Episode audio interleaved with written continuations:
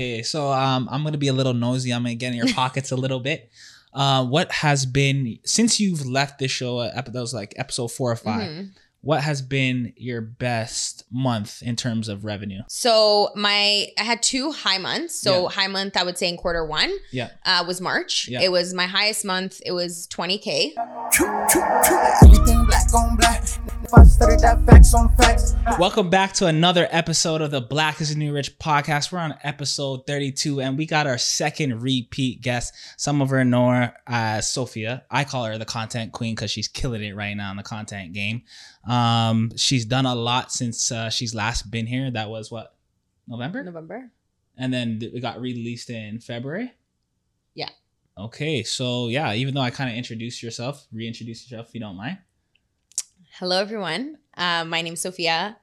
Um, wait, which camera am I looking at? Any you could, That's okay. It's that Yeah, one, right? yeah. Okay. I forgot. I. I'm, getting, I'm getting shy. Um, yeah, my name's Sofia. Um, a lot of people know me as the content queen, um, but just really grateful to kind of be in this space um, and be back here and just we'll touch on it. But I think the basis of who I am is just somebody who's um, confidently creating content and just showing up authentically in everything and anything that I do. Um, just aspiring business owners and entrepreneurs to be their most authentic self and make money while they're creating content. Jeez. Okay. So since we last talked, like I believe you were just starting and like you were Mhm. had your first maybe couple of clients. Mhm. And now I see you everywhere. I can't I have to turn you off because I see you so much. but um I know I see you killing it right now. I see you shooting a bunch of different like uh industries Mhm. content. I see you on TikTok, Instagram. You're always shooting. Um, how did you get here? so it's interesting because I never thought this is where I would be. Mhm. Um, initially, when I started, it was a small project and but i had dreams and i had visions and i said i wanted to work with at least 100 entrepreneurs by december of 2022 um, i passed that in may Jeez. So, it was pretty crazy how i got here was a lot of um, discipline and not taking no for an answer Mhm. um, networking my way around but also building a community and relationships where people knew who i was everywhere that i went 100%. and made sure that i was in the right rooms with the right people and here i am Okay, so um, I'm gonna be a little nosy. I'm gonna get in your pockets a little bit. Uh, what has been since you've left this show? Uh, that was like episode four or 5 Mhm. What has been your best month in terms of revenue? so I'm getting in those pockets. You guys are going to get into my bills, okay? my revenue, and I'll just say this for a disclaimer my revenue was always very high, Mhm. but my expenses were higher. okay. And that's what I expected in my first year of business. Um, what they don't tell you is that your expenses, marketing costs, all that is always going to surpass. okay, hold but I was like, it's cool with the money that I'm making. Okay, so let's. Hey everyone, I hope you're enjoying this episode. Please remember to subscribe, comment, and like. Black is the new rich. Get into it. Let's Okay, What, all right, okay, okay. so give me a number. Uh, give me a number. Okay. And what was your expenses like? So my I had two high months. So Yeah. high month I would say in quarter one Yeah. uh, was March. Yeah. It was my highest month. It was 20k. Okay.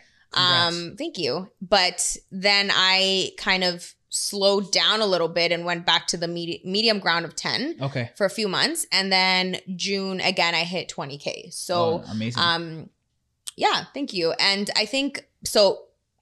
I mean, I'm kind of, it's kind of biased because both March and June I hosted events. So I think that had to play a big role because not only did I have my income coming in from my clients, my courses, my discovery calls, but also from a really large event that was a high ticket. So it played a huge role. However, all of that money was reinvested back into my business through marketing, collaboration, studio cost, equipment. True. Um, so since you last, um, I was last on the podcast, I was honestly just shooting with my phone and I had no form of equipment. I had my laptop. Um, I didn't have an office space. So ever since then, I kind of tripled my expenses, but so did my income. So It it's kind of, it evens out. Yeah. At the end of the day, because now that you got a new camera and you got some Mhm. new gear, like that kind of la- that'll last you a while. Price is going up. Yeah, price and price has to no price has to go up Yeah. when you purchase new Yeah. gear.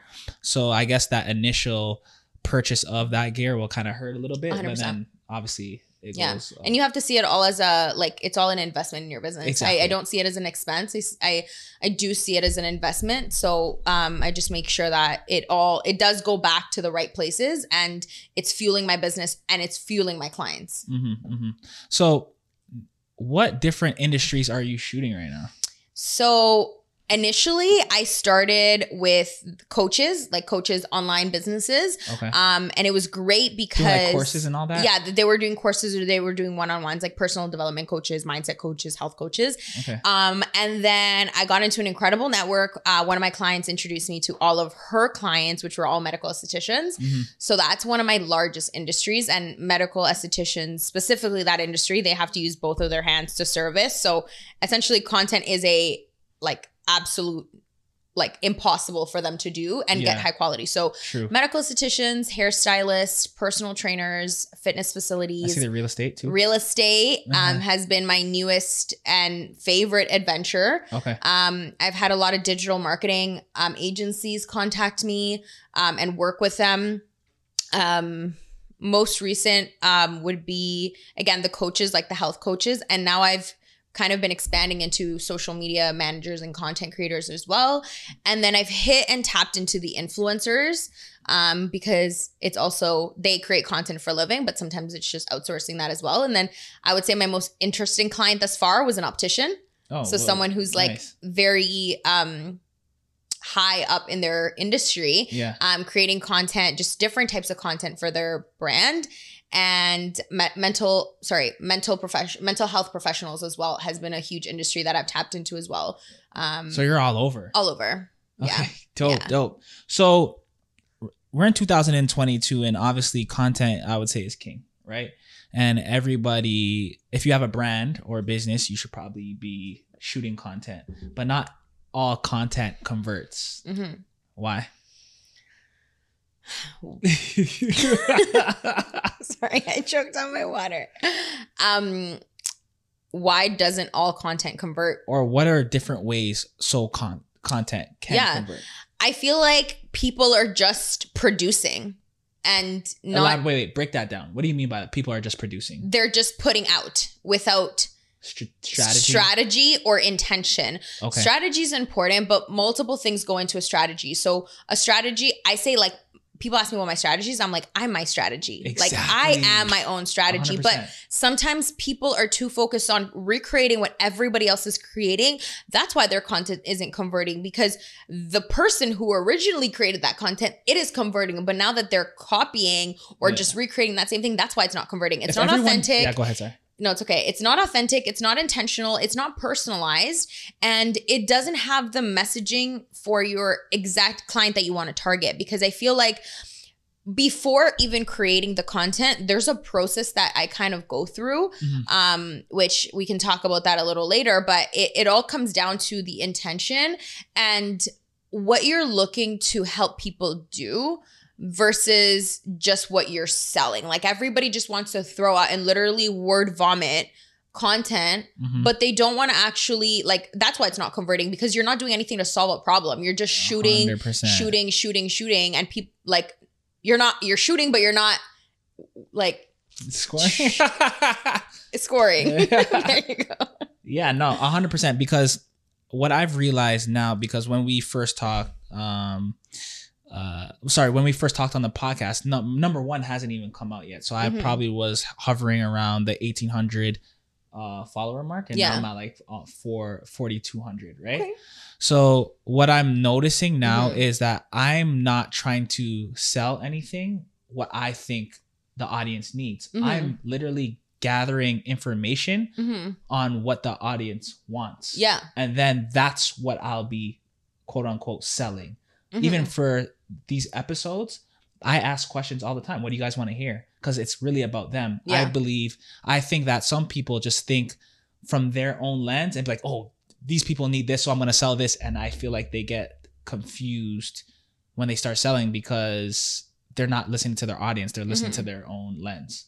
yeah. And essentially you're not your client. Exactly. So you're not going to sell to you because if you were making content for you, then you would make it how you want to. But Mhm. ideally, you're not trying to sell to yourself. Exactly. You're trying to sell to your ideal client. And that's what people don't know. They don't know who they want to serve and who they want their client to be. Yes. And so, in speaking to everybody, you speak to nobody. 100%. And that's the biggest thing that I'm glad you're doing because you're speaking to one person at a time. Mhm. There's one person who needs to hear the specific message.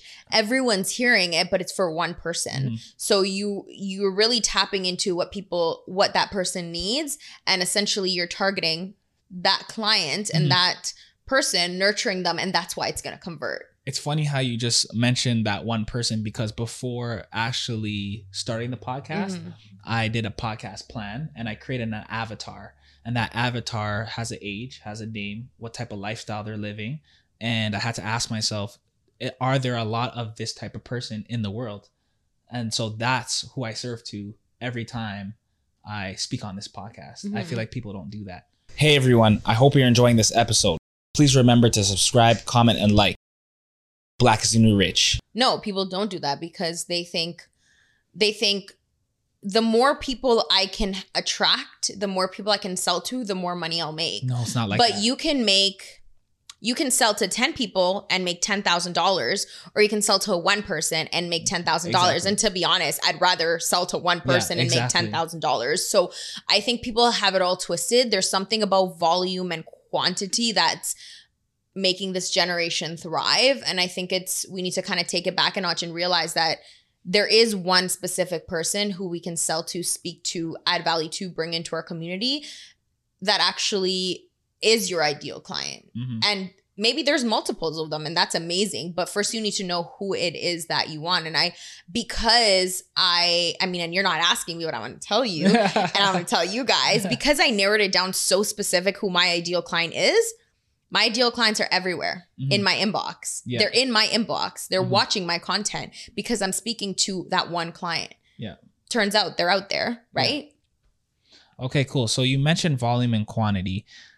Obviously, with content, you can pump out qu- content like Mhm. there's it's unlimited. hmm Is there a number where people should strive for, or because Uh, I, I pump out a lot of content Yeah. Because I do a long form content, then I just chop it up and Mhm. I put it into reels. That's why I encourage everybody to get their own podcast because then you'll have endless content. Yep. I think there's different types of content. What you have to look at is you have to look at human behavior and True. people and how they are. So for me, I like to listen. Mhm. The way I there's two ways that I learn and there's two ways that I am my buyer type. So I kind of talk a lot about this with my clients when we do our work and our strategy together is who what is your buyer like who's your buyer and how are they buying so again with podcasts it's visual but you also have the like the audible experience and you have the visual experience Mhm. and essentially the captions have a written experience as well so you're kind of targeting all of the human um Senses. senses in one and that's what people need to do so there there's so many ways to take this podcast and repurpose it which if you have a like if you ha- don't have a podcast you need to get one because that's what's actually going to help you work smarter and not harder because Exactly. from one clip you can pull out a static graphic content a real content story content like literally everything and then across put it into all different put it into an email then a, then an article then a youtube video. It's like you have content for forever essentially i wouldn't say there's a number i strive to Mhm. um only because you can you need to be consistent but consistent doesn't mean every day consistent Okay. just means i'm putting out content in a consistent manner which maybe consistency to me maybe two times a week Okay, right maybe consistently five to seven posts on instagram true. on my stories, but that's what it feels like for me. So you have to kind of find what it's like for you. Now, you also don't want to oversaturate and over deliver Mhm. if you know your audience. Like you kind of have to see the behavior of your audience is like when are you um when you're posting short clips are they kind of like linking onto it more or is it the long form clips True. and then you can kind of gauge it and work with that behavior which is why your analytics your statistics It's and all that is so important yeah because i'm i'm testing right now like for example this past week uh i'm gonna post three reels this week just to Mhm. see how like see what happens Mhm. because i was posting the the long form content followed by two reels so i'm kind of finding my sweet spot right now. and that's important like it's it's people think that you have to just find out what is working right now. Like it's like if i don't figure out right mm-hmm. now and i don't have the answer now then i failed. But the thing is like we don't get here through just doing it one time and receiving an answer. It's It's like multiple it's like endless, trials and yeah. error. And even now i'm at a point where i'm like okay you know i can that worked for me but what else can work Yeah. right? And you you it's always a good time to reinvent the wheel. Like don't fix what's not broken, but essentially like reinvent so you can also target different audiences and 100%. maybe that will work better for you in your lifestyle and into like where you want to head in the direction of your business. Mine is heading more passive, so I'm looking at what works for me right now. Yeah. And two posts a week has worked great for me because I post on my stories every day. Yeah, yeah. You go off on your stories too. all the time. It's like Caterpillar. It's one of those like yeah, yeah, you go off. So collaboration, for example, I feel like collaboration is huge right now. You can collaborate in reels, you can collaborate in projects, and to be honest, that is a super organic growth hack. That how this podcast grows is by collaborative reels. Mhm. What do you think about collaboration?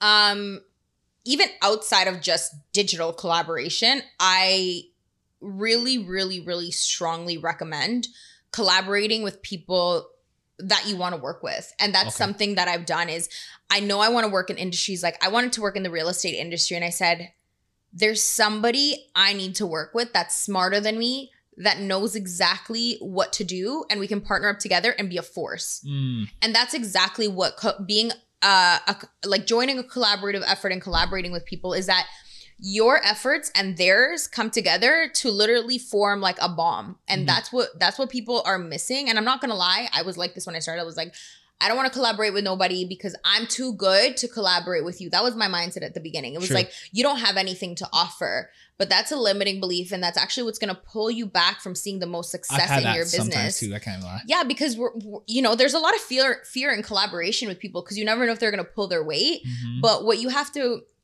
again, you got to find find your aces in each industry and I truly feel like I've done that because um, I can collaborate and with that person, not only do I help them, but they help me grow. A hundred And percent. that's when it comes to collaboration on Reels, I feel like that's also been huge that's been huge. because it's it's a hack that no one knows about you share it on their their profile you share it on yours you both grow you both get the views you go you both of your audiences are different and what you don't realize is when you collaborate you give your audience and your community the opportunity to, To get to know more. each other exactly and they didn't know they needed you and they your community didn't know they needed them a hundred percent. and I feel like people don't do that out of fear and out of whatever they have been through in the past. But I think it's one thing that we need to remember that it's collaboration over competition. I feel like that's such a cringy, like, It's a Toronto saying. It's a thing. Toronto thing. Like, oh my God, we collaborate over compete, whatever. But it's true. Like, that's what you got to do at a certain point. Mhm. Get your ego down, get your guard down. And at the end of the day, you're going to realize that you're much stronger when you go that route. Mhm. And I'll say this, and I don't know if any other woman, any other woman in Toronto or men, you guys may feel this as well. There's like this thing where um it, there's a lot of like woman empowerment. I don't know if you've seen this. It's like woman empowerment this, woman empowerment that. And sometimes in those communities, it's the least empowering. So it can be very hard for us as creatives or as business owners to collaborate if we have felt that hurt or that like shame True, or true. or like hate and in in those specific communities. So Yeah. while collaboration can be great, for a lot of people it can be hard. It can be uh, terrifying. It can be terrifying, yeah. Okay, cool. Yeah, But I think it's a great like I do. thi- everybody needs to get on that. Yeah, I, I agree because I do think in this city, I feel like collaboration is becoming um, more than it, it it was in the in the past. Mhm. Like even with this podcast, I'm meeting people that I didn't really um, know that I'd ever collaborate with, and it's Mhm. working. Yeah. It's working. There's a flip side to it though. hmm For example, let's talk about like sharing reels. I think that uh, like even Damien has been uh, on me about like you know creating a contract so people can fulfill the collaborative effort because 100%. some people don't. Let's say they don't post a reel when they when we verbally agree to that, and then it kind of I I wouldn't say like a sour taste in my mouth, but it kind of depletes like the the mission of The what- purpose. the purpose of what we're doing. Well, let me let me share something with you. When you I do a lot of paid brand partnerships. So like companies will pay, like they'll say, "Hey Cory, can you take a video using this?" And here's the contract. Uh, this is what I don't agree with our community, and I'm going to be straight up.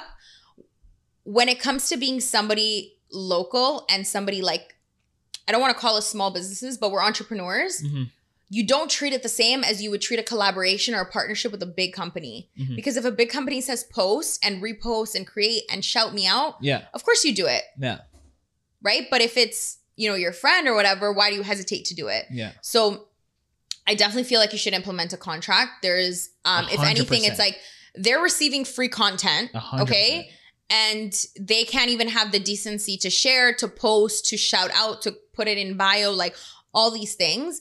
Um, it's just it's very important. And it just sets the it sets the standard for what you're building here. Because if you don't, it's kind of just it, it It's like a whatever thing. Yeah, it's like the elephant in the room of like, uh, like, are you sure you're gonna it's like it's almost a requirement. Yeah. And people need to see How that's the thing is how serious, but also how like how much value this brings to them. And I feel like the reason why people might be on the contrary side of the beauty of collaboration is because they feel like they're too good for your collaboration. 100%. Like they're better, like they have more to offer than what you, Oh, than what you do. So they don't pull up their side because they're like, nah, like I don't need this. Mm. Right. So essentially, I think I'll also say this you're not meant to work with everybody. You're not meant I- to collaborate with everybody. Even though someone may look like a great person to collaborate.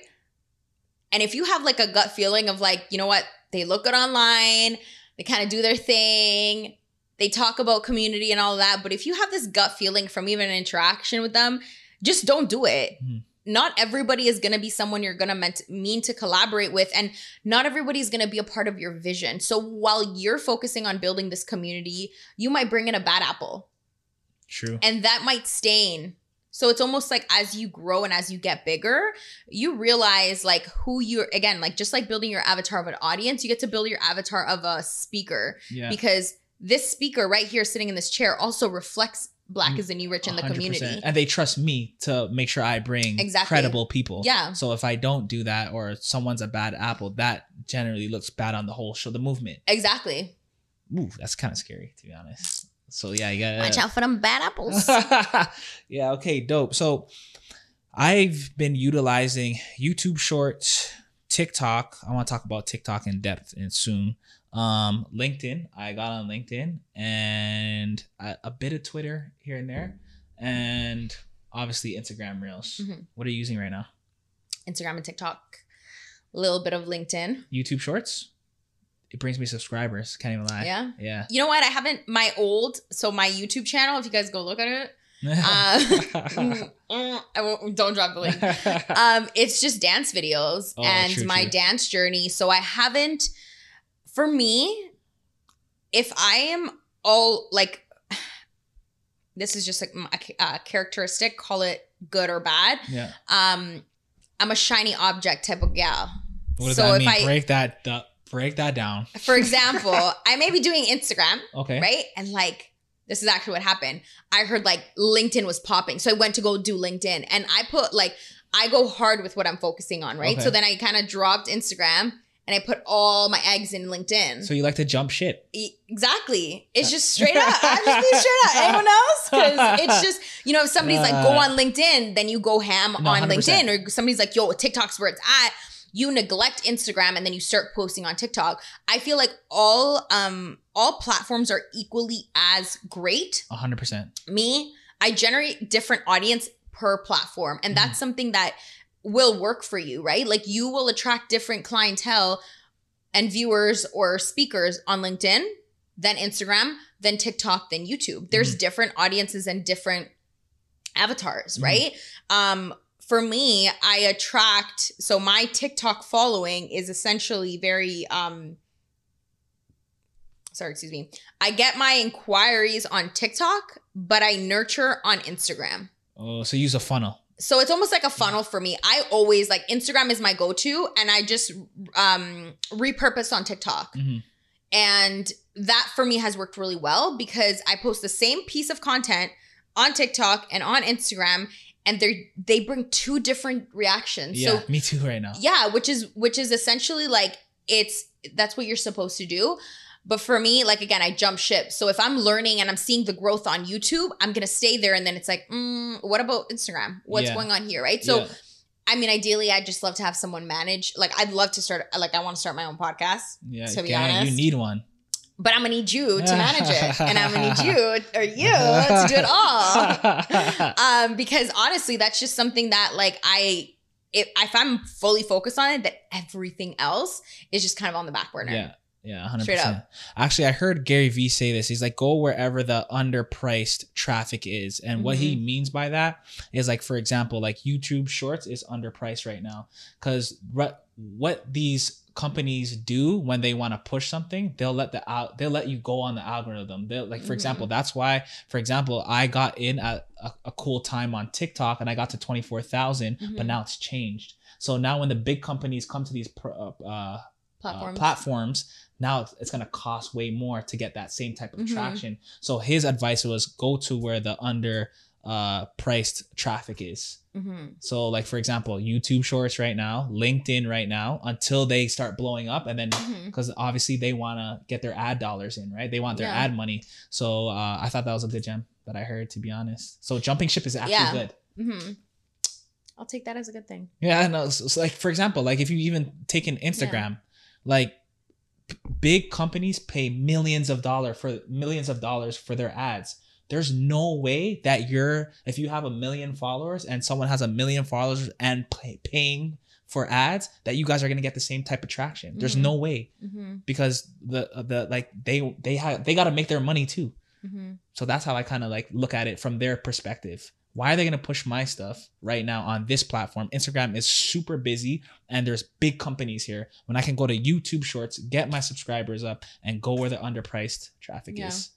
I feel like Instagram's also kind of underpriced though because everyone It can be. Well, everybody is now leaving Instagram to go through all these platforms. It's like what's going on on Instagram? And Instagram's always coming out with new features that Yeah. they want to push. So for example, Reels are fairly new couple Mhm. years. So they put they're pushing Reels right now. Mhm. Pushing, pushing, pushing until they um Find something new. and Find they new they did find something new because I, I I start to notice it from my American followers Mhm. or American people who I follow. The, subscription. the subscription. So that was actually they stole that from Fanbase. Yeah. So Fanbase was a new app, so it's subscription based. yeah. So you can get exclusive content, or Mhm. you can offer exclusive content for your your audience. Mhm. And now Instagram implemented that. So that is, I I guess when we get it, who knows when we get it, but it'll be undervalued till it gets crazy. Yeah. I'm a jump ship. Yeah. so yeah. So are you using everything right? Oh, so you said. Uh, so yeah, Instagram, I'm, TikTok? I'm using Instagram, TikTok, and yeah, like LinkedIn. I started my profile Mhm. um, because essentially I do want to target different audiences, right? Like I'm on LinkedIn to target the big dogs, Okay. Yeah. For sure. and I'm High targeting. the I'm ticket. targeting companies like.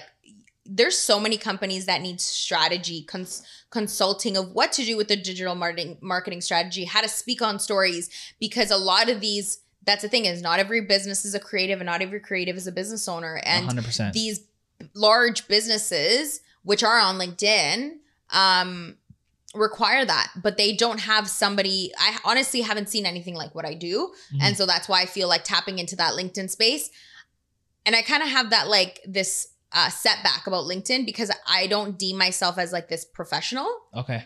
i'm kind of in this little limbo of like am i professional enough to be on What, linkedin what, what does that even mean? but I feel like, yeah, like what does that even mean? Like, Mhm. do I need to be a specific somebody to give a specific um service to a certain individual? And I feel like that can be and I'm just being fully transparent because I feel like a lot of people feel this way. It's like, who am I to give this type of service to like a million dollar company? So- well, why not me? yeah. uh, Here's a, when I hear that, like for the professional, right? hmm I think as you're professional when you know more than most, Yeah.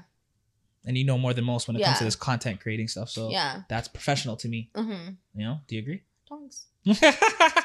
so yeah, uh, we talked about YouTube, yeah, you got to get on YouTube Shorts because honestly, like it's they're pushing that algorithm. You're gonna do my YouTube. Yeah. shorts? yeah, they're pu- they're pushing that uh, algorithm. So let's talk about like building a community. I think that's super important. And here we're building a community, and I see Mhm. how it's starting to work out. And I, I do see some other businesses, and they I think they oversell. Mhm. They're just always whatever um product they have. They're just every post is about them selling, selling, selling, selling. They're not really providing value for their community, and I do feel like it's hurting their progress. Mm-hmm. What do you have to say about building community? I think people have started building community because that was like the whole fad thing to do. Mhm. Everybody was selling something about building a community. And that got so saturated, it, it was annoying Okay. because now the product became building a community.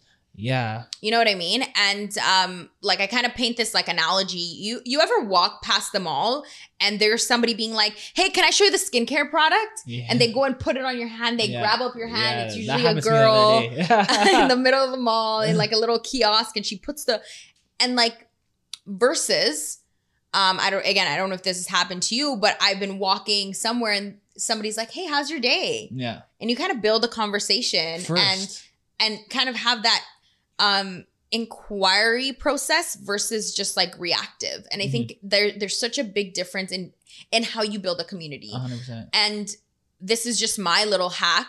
I know everything about almost each follower that I have. Mhm. Right. And here's how I build my communities because I have um collective uh I share a lot of similar qualities to my audience and that's how I build my community. I 100%. don't build my community based on my offer. I based it on my personal brand because I say this a lot. I probably should trademark this or something. People don't buy off of what you do, they buy off of who you are. A hundred percent. So my community is based on who I am, and my audience in my community is on who I am. And if they decide to buy my offer, that's a plus. But my community is separate from my sell, my Mhm. sales. I don't want them to feel like I'm selling to them.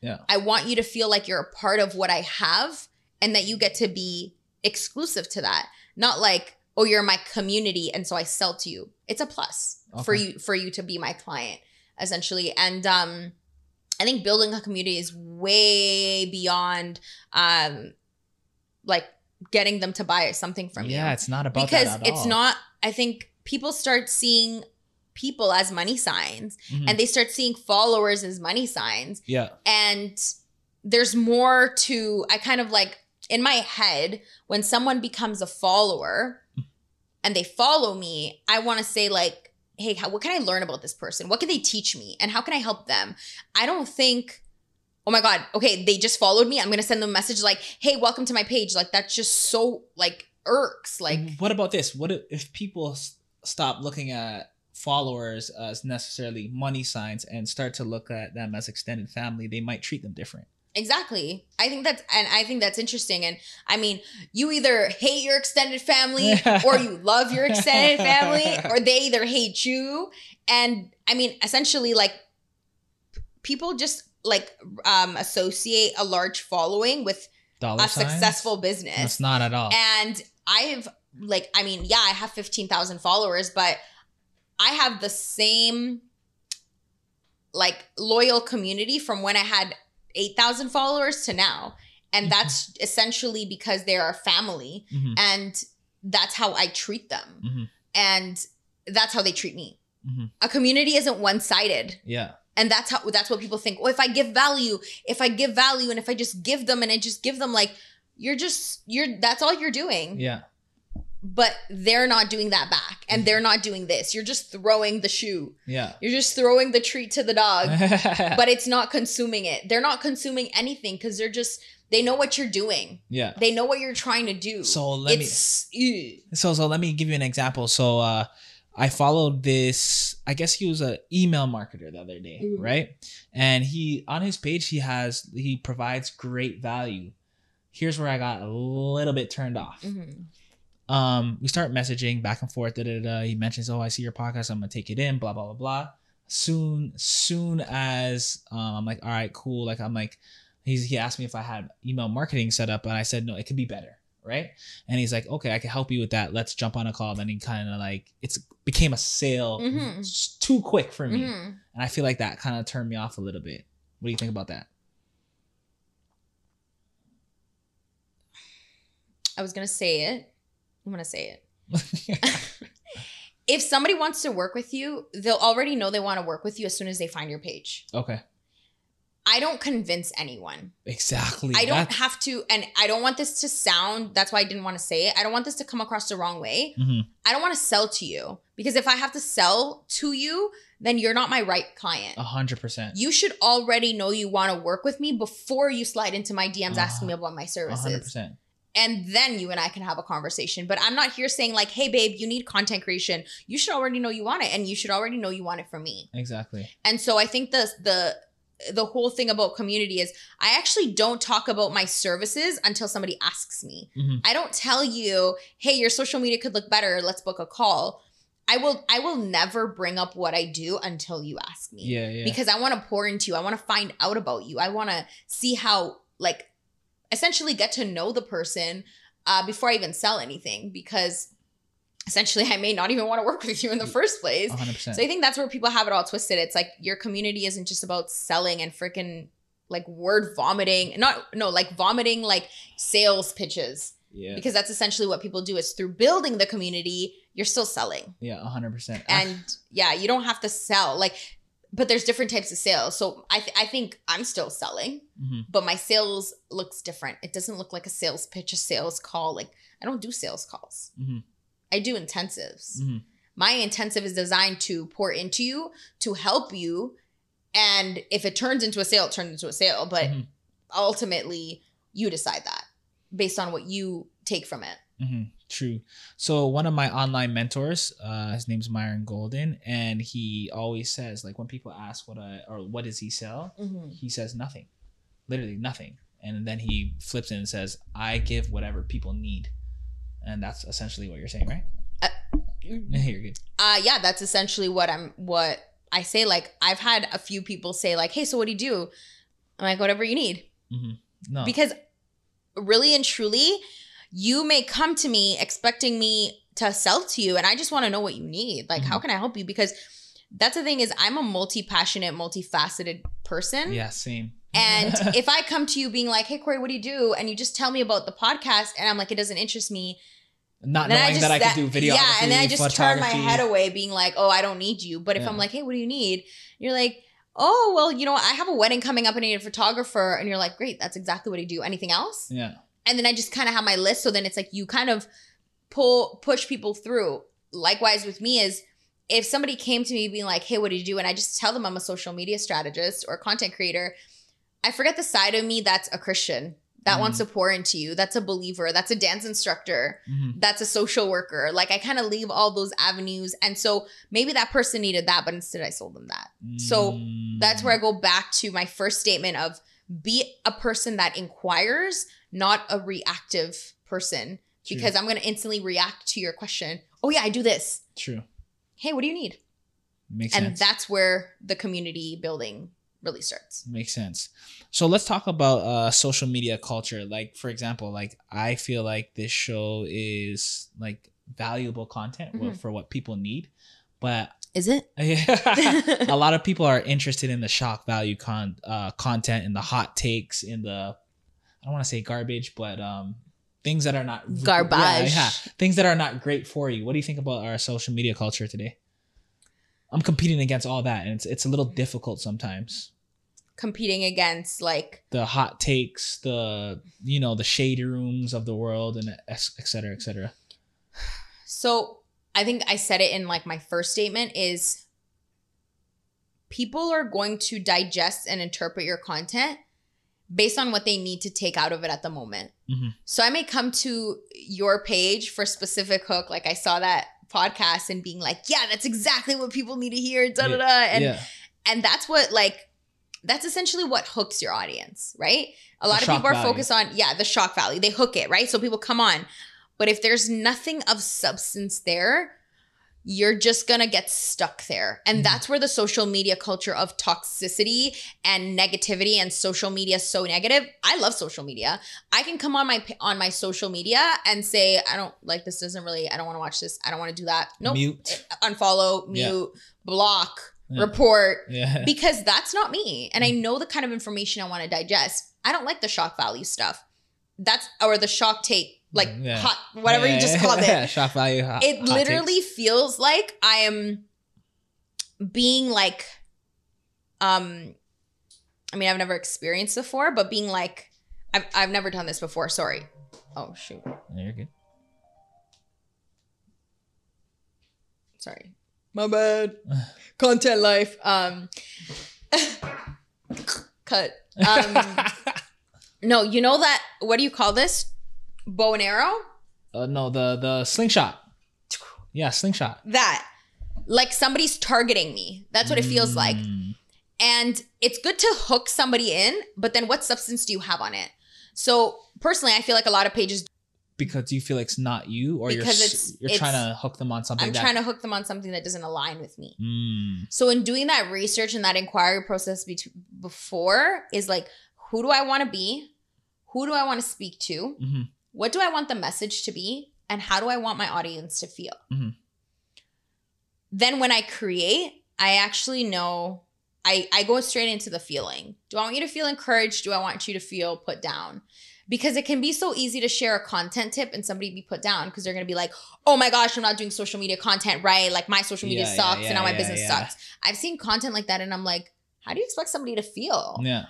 Versus I want you to feel, I want you to walk out this with this video feeling encouraged, feeling empowered, like you can do it. Mhm. And so that's the first thing. Whether you sell a product or whether you're a service-based business, you need to ask yourself what the messaging is gonna be. Um, getting yourself some sort of notebook, content calendar, whatever it is, like it's just good to have so that you can jot these ideas down and essentially brain dump so you can always create from that place um i would have content pillars so this is actually an activity i'm going to dive into my That's masterclass Yeah. coming up Yeah, yeah. Talk about it. and i will talk about it after let, me, let me give these tips yeah, content okay? content pillars is big. um content pillars and when i think when i'm telling when i'm talking about content pillars break that down. What does that even mean? First of all. so it's pretty much your value system in your content Okay. So for me, it's my my value system. Essentially, everything I always preach will be educational content, Mm-hmm. which essentially like information. Mm-hmm. Then there's like value inspirational content, which it, it is what it is, value inspiration. And then I have entertaining content and like lifestyle because essentially who I am breaks down into those. Okay. So I create my content around this kind of like hub. It's like a value system of your content. tell me if I'm catching you. So when I used to do photography, let's Mhm. say I had a YouTube channel on photography, and one of my pillars would be camera gear, one would be lighting, one would be um, let's just say uh, dealing with clients Mhm. or like uh, pricing or whatever. So those are essentially pillars. Exactly. And if you do five subjects for each of them, if you have five, let's say five pillars, that's 25 pieces of content. And Like that's that. exactly how I break down my content machine content because for you to have break down these content pillars and say, well, okay, what can I teach? What can I offer in value? Mhm. What can I showcase? So it, it actually I, I think I, I dabble between three and four. Okay.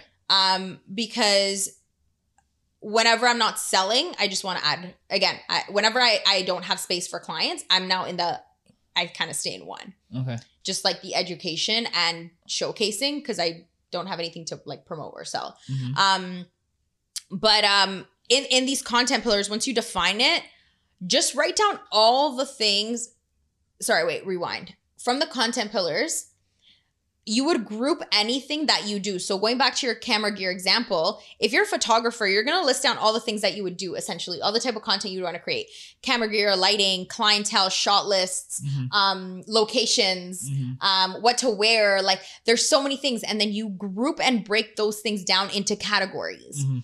So essentially, I'll just break this down kind of like the easiest way uh, for one of my main clients, which would be a medical esthetician or nurse injector in the beauty industry. You can educate, you can be an educator. So you can teach how to do all these specific things, but you can also showcase your services. You can also showcase before and afters, transformation. So you would group all these things together into essentially your content pillars Yeah. and then group all the things that are very alike and create content from that. And so um, one of the again, I don't want to give all the juice, but I'm gonna give some. When you have all your content pillars and all your topics, you're gonna create a problem. Mhm, Okay. What is the problem or the objection? So, for example, I don't know what camera gear to use for a podcast. So, That's one of the videos you're going to create is top camera gear you need to have to create your podcast. 100%. So, you create, you have the problem and then you create the solution. Your solution is now your hook and what your title is going to be about. Mhm. From from that essentially problem or objection, you can turn that into a blog post, a podcast, all that. So you now you can break down the different ideas. But let's go even deeper and say how to create your podcast from scratch. Mhm. And then the objections that might come is what camera gear, what lighting, what pod, what audio system, um, how do I have to sound, how do I have to speak, what's the script, what's the format. Yeah. They're gonna take all those ideas and form it into a course. A hundred percent. Actually, to be Which- honest, I uh, a day after this podcast comes out, the ebook will be out on Okay. uh, podcast for beginners, the no bullshit guide. And that and that's the thing is from that you now start creating snippets of videos which essentially are in your course but you're gonna provide the value and say hey you want more Mhm. boom and then same thing with like this can be applied to many different industries because essentially everybody has some sort of objection to coming to you whether it's i don't have enough money or whether i don't know what service is the best for me how to know which service is the best for you Mhm. how to know how, how to know which service provider is the right one for you Mhm. how do you know which treatment is for you Mhm. and then you break it down from there so essentially the hack is you start with who you are what your messaging um, and your language wants you want it to be who you want to speak to what are your content pillars and what are the problems that you're solving? Because people focus on selling the offer and not the outcome. Exactly. what I want people to start doing is showcase the outcome and sell like even though I don't like the words sell, it's like almost showcase what it's like to work with you, Mhm. what it's like to receive from you Mhm. so that then people so that then you can receive. A hundred percent. So that's where my like four step guide would be. And we'll dive into this more in the masterclass where essentially um, you're going to learn how to create 30 days worth of content in one day, which is what I do. I specialize in. Um, so you can just crunch all your content in one day. And this is great for all the business owners that, you know, Is it you- in person or online? it's online. Okay, cool. It's online. Um, because I've had a lot of industry leaders say, "Hey, I want to be a part of this, but I'm not in the country." Oh, So- true. We're in Toronto, and You need to get up. I need to be able to get. You know, I I have gone internationally, but essentially, I can't just be flying out unless you want to fly me out. Uh, to, to cut that part out. Um, I can't essentially be going everywhere. So this is an opportunity for everybody to be here together, learning and actually applying. Here's the thing Mhm.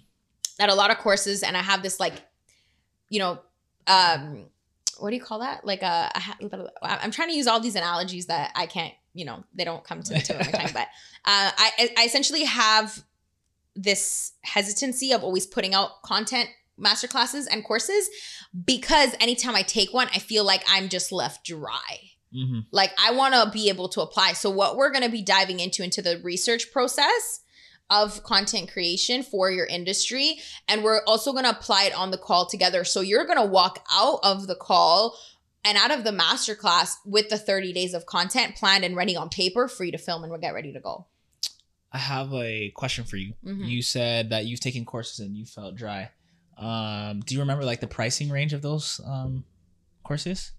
Like $5, $7, Here's the thing. $27, Here's the thing. $57. Here's the thing. Here's a psychological thing. Mhm. I promise you, if you pay twenty thousand dollars for some of those courses, you would come out saying oh, this cost is amazing. Because when we pay more for a high ticket uh, item, Yeah. our uh, Well, our- when you pay, you pay attention. yeah, you pay attention one, and our brain tells us, will give us every excuse that this course was worth that twenty thousand dollars. When you pay seven dollars, you who knows if you even take it serious. Seven dollars, is not they, they say the heart is where the pocketbook is.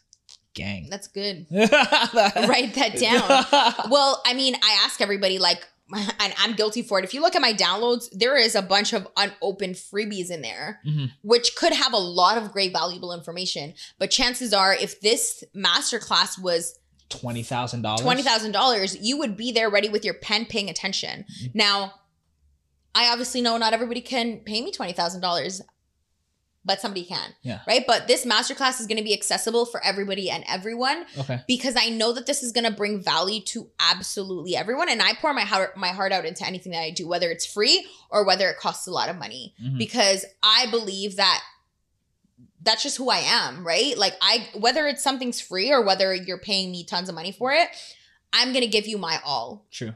I want everybody who comes to the masterclass to give their all, right? Um, and that's that's just my expectation. Whenever you work with me, whenever you attend anything that is done with me, I give you excellence, you give me excellence back. What I do is done in excellence, whether the price range, you will always expect excellence. Mm. And that's just one of the value systems that I hold. It's just a it's just a level of um expectation at this point. okay, dope. And when is this master course coming out? Around ballpark time. It's gonna be it's gonna be right before Black Friday. It's gonna get everybody ready for quarter four. Okay. So, what I want people to essentially do is be prepped and ready for Black Friday and ready for the holidays because if you're able to create 30 days worth of content before Christmas, then you can focus on your family Mhm. or putting your product out or whatever it is that you're coming up with. But that content is going to convert the way you want it to. And now Mhm. you don't have to stress about creating content when you've already done it Mhm. previously before. So, Okay, so I know obviously I know you personally, and I know you have mentors uh, outside of this. Uh, what have been the benefits of having a mentorship program? Or Like, me attend- no, personally? attending attending them, oh, okay. So, um, and you pay big money.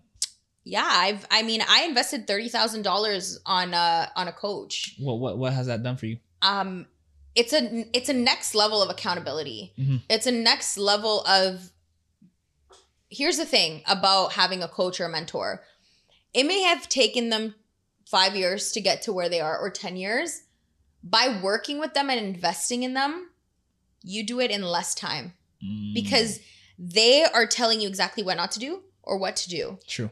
And so when you invest in a coach and you invest in mentorship, it's not just about you, it's about who's coming after you. True. So I know that as I invested in that program, I didn't just invest for it for me, I invested in it for my clients. Mhm. Because who I am as a result of this program and what I receive out of this program, I pour into my clients, I pour into my family. So automatically, everybody kind of benefits from that piece, right? Like everybody's eating. Mhm. And so when I, yeah, mentorship is just something so valuable because you not only have a second eye into your business and into your life, but um a safe and a um a good seed and a, and good fruit. Mhm. And I feel like that's important. Mhm. Um it kind of goes back to that bad apple. Like your coach and your mentor take you under your wing. They're not meant to save you because Mhm. you're going to make those mistakes and you're going to have to learn from them, but they're there to be your helping hand um and just kind of make I don't want to use the word easier. They just help make things lighter. True. And they've been there before. And they've been there before. They know exactly the mistakes that you're going to make before you even make them. Mhm. But the beauty the beautiful part of having a coach and the mentor is that they learn from you too. Mm, So you actually become a teacher to them as well. Mhm. And it kind of it, it's a beautiful circle that like I've had a coach for now two and a half years and Mm-hmm. I've realized like I grew exponentially when I realized that I can my to that. mentor I've seen it. um my mentor wasn't just teaching me things for my business it was a life thing Mhm. like it's a it's a for life thing like once you grow in that specific way even though you think it's just business it actually has nothing to do with business Mhm. your business and your income and your outcome is a result of you working in your on yourself Fair. so I recommend everybody to have a mentor. Um, but here's the thing is not everybody can have a mentor because I'm I'm gonna hurt some people. I don't know how many people have, and I've done this as well. And if you're my personal trainer watching this, I'm sorry. But I've blamed my trainers and my mentors for my lack of success and my lack of results. I've said, this coach didn't work, that trainer didn't work, their program didn't work. No, you didn't work. 100%. So don't invest in a coach and don't invest in a mentor unless you're ready to do the work because it's not their fault. It's you. 100%. Your success doesn't is not a reflection of your coach or your mentor. And that's where we have to take full responsibility and accountability. I've had multiple mentors, but until I was ready to reframe myself Mhm. and do the work and not expect somebody else to do it for me. Mhm. Because just because you're paying doesn't mean they have to just bow down to your knees and everything's just gonna like yeah, no. work. And They're that's the your assistant. expectation. Yeah, they, that's the thing is they're not your assistant. They're not here to do the work for you. Mhm. You got to do the work based on how they're helping you and supporting you. So, I mean, again, I used to be the type of person to say this program didn't work, that coach didn't work. Like, I'm not saying that there isn't bad coaches because there is. So choose your mentor and your coach wisely. Mhm. But a hundred percent, once you find the right coach and the right mentor, you landed yourself a golden ticket. Amazing, amazing. Um, from the last podcast that we shot in November till now, what do you think your biggest lesson has been? Damn, I have so many. Honestly, here's the thing is like you learn so much because like it's almost like you just have to you get thrown into it. Like I got thrown into business. I didn't think it was going to be easy, but I didn't think it was going to be this crazy. Mhm. Okay? So can I say two? Yeah, We have time for two? Yeah. One, it's business, it's not personal. yes. That was a huge lesson Break that down. So a lot of my clients became my friends. Mhm. And I mean, I'm a friendly person. So like, you know, I can become we can become friends and build a great relationship together. But when it comes to business, it's business. Mhm. And here's the thing is a lot of emotions can come through friendships, especially when, you know, you build um you're helping somebody build their business and build their income like you essentially i spend a lot of time i talk to my my clients more than i talk to my family at some points right Mm. because we're working on their strategy we're working on their social media we're working on their mindset we're posting so we're in contact a lot where we get to know each other personally. And when there comes to be there has to be business boundaries like um and things that are non-negotiable so that both your client and you are protected. And so i remember when i first started um things got personal with my clients. And it was almost like i would take things so personal into like my craft and say like and almost feel attacked in my craft. Like Mhm. it was it was me but it was it was just business Mhm. you know like it had nothing to do with our relationship and i feel like that lesson allowed me to not burn bridges Mhm. right because it's very important to keep healthy relationships with everybody if you can um, but also um, be able to balance the two so you're not caught you don't feel this like heaviness now i'm still working on it because Mhm. again like when contracts get set in place and there's money involved like you know things can get a little bit serious and Yeah. so yeah just the the balance of its business is not personal not to take it personal because it has nothing to do with you or your character rather the business Mhm. um and then two i would say like i just need to ask for help like even where i'm at like I, I I tell this a lot to everybody else, but I don't feel like it really like engraves in me a hundred percent. Is that alone you can go so far, but together you can go much farther. Mhm. And so I've been burned, and so I think that's like a little trust issue in me that I don't want to ask for help. Mhm. Um, but I've realized how much I've grown and how I'm gonna. There's a difference between um, growing and scaling. 100%. And the only reason why I've been able to scale in my business was because I had help. Mhm. And really and truly, like it's like we think we're so big, bad, and boss because we do things alone. Actually, that's the weakest Yeah, place to be. is like that is the weakest place It's the be. weakest place to be because you're burnt out, you're tired, you don't end up loving what you're doing. But if you have help, it's like it's just good. And then okay, one last one. One yeah, last yeah, one. no. Um, I've learned that the more I rest, the more money I make. I've been telling you that. No, you haven't. No, no. I- Yes, I have. But you know, you don't you, you don't things don't resonate. hit at that time. Like when he told me that, I was like, I'll sleep when I'm dead. And that's one of the things that I- like I it's such a too, though. toxic culture, but it's because for me, rest and sleep don't associate together. So I had to find my Mm. own form of rest Okay. both mental spiritual physical and emotional rest and that's Okay. something my my therapist taught me is that it's very important to find what rest looks like to you because i couldn't associate like just rest didn't um, equal productivity for me Mhm. but now i realize that when i rest I come back refreshed with ideas, with drive, with like just grander things Mhm. that wouldn't have came to me in the foggy hustle mind. So what I've implemented is CEO days. Okay. I work 3 days a week and I'm beginning to outsource things so that I can operate in my zone of genius and not do the things that I don't want to do because essentially that's what takes up my rest. exactly. So um things that actually equate to my rest, um, I actually love. I just found like this new love for spin classes. Mm, And it wasn't something I used to love to do before because I just, you know, didn't want to do them. Mhm. But it actually just like that's a form of rest for me. It's like music, it's community, it's exercise. Um, I love trying out new spots, and that's Mhm. something that fuels different different things right it's like i'm not constantly on creating you know doing all that some people associate with rest and this is how i used to rest with doing nothing Mhm. but it's like it just it it could exactly Recharging. mean recharging right however you decide to recharge and i think the last thing um and this has been something that has taken me a while mm-hmm. but when i not that i mastered it when i achieved or got to that level something clicked. And it was that i need to become think dress act eat like the person with my goal before i even become that.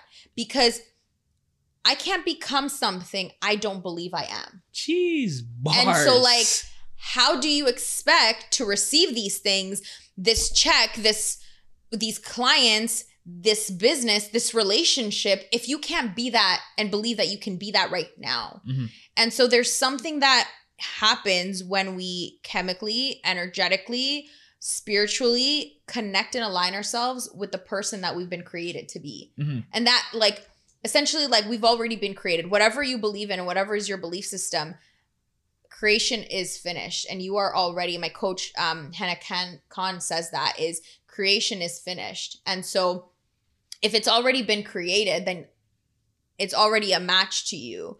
And i love when she says that um she says you becoming the person with your goal. Mhm. And so when when that first when she first said that i was just like this doesn't make sense to me Mhm. because like how do i become the person with my goal? What is my goal? Mhm. so i broke it down. We almost like reverse engineered it in our program and it was like how much whether it's money what whatever it is like how do they dress? What do they think about? What do they feel like? How do they wake up every morning? What do they do? So i realized that as i became that i already had it and that it was Mm. because it was already available to me and like again going back to my faith god has already created me into the person that i've been called to be it's already available for me it's there i just need to tap into it Mhm. so what would it look like me tapping into that being the person right now dressing like it right now um eating like it right now big. and I think I didn't allow myself to do that because I felt like I didn't deserve it.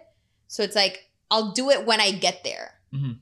But then how do you know when you get there? So I started, I just reversed everything. Like I created a calendar, um, which is the activity that we do in our program is create a calendar of the person with your goal and live by that calendar. Mm. What time do you wake up at? What do you sleep at? Which conversations do you have? Mhm. And I think that lesson is what I what I've been applying. Like it's hard, man. Like I'll tell you, that's probably the most the hardest thing because we're programmed to live in what we uh, in in what we have. Mhm. But what if we lived in what we wanted? Ooh. And so what would Big. change?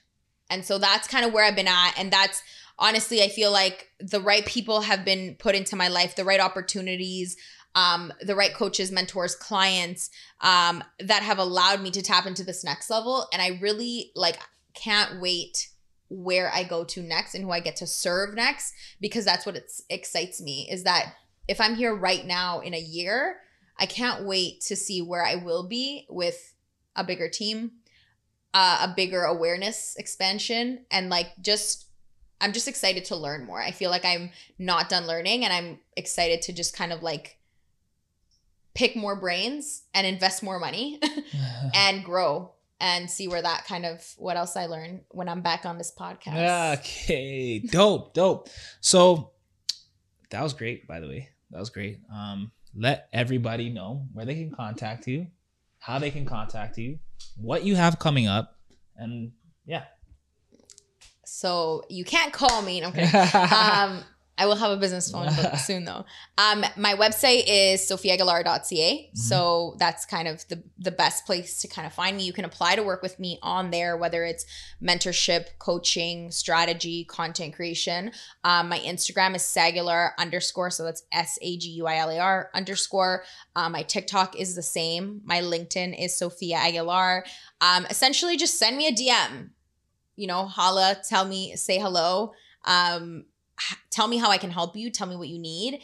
Uh, my masterclass will be coming out shortly. I do have an email list where you know we'll be giving out an early bird, and I just love to add value on there, so you can hop on that to hear more from me. But essentially, just stay connected. Um, there's nothing like a like having a community that actually connects with you and so i want to be able to serve you guys so always slide into my dms slide into my emails um, and just speak to me tell me how i can serve you and how i can help you because essentially I can't help you if you don't tell me how I can help you. So, Mhm. um, yeah, I look forward to seeing you guys at my masterclass. I look forward to connecting and seeing who we're gonna help next. And when the masterclass does come out, you guys can use the Black is a New Rich promo code to have access to a little something. Uh, because again, part of the things that I want to do with you part of the things that I I see with the Black is the New Rich community is that we have so much more people to help. You have so many more people to serve and support.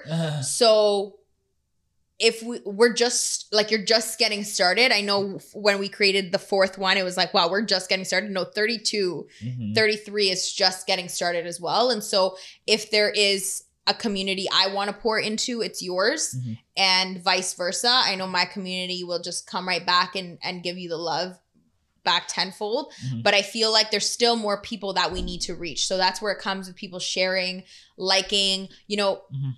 sharing with you who they want to see on your podcast. Like I ask all the time. it's so important that you guys as viewers actually come back and say hey i want to hear this person because from you hearing and it's proximity at the same same time. Like you having people in this chair means that this is this chair is just much more valuable. 100%. this chair just became much more valuable with me sitting on it today. And then tomorrow whoever sits on it and then the next episode right? So it's just about bringing you guys the most value um bringing opportunities right? Because that's essentially what it's all about is bringing opportunities to the communities and just inspiring and growing lit, lit. All right, bet. Episode 32. True, true, true. Everything black on black. If I that facts on facts.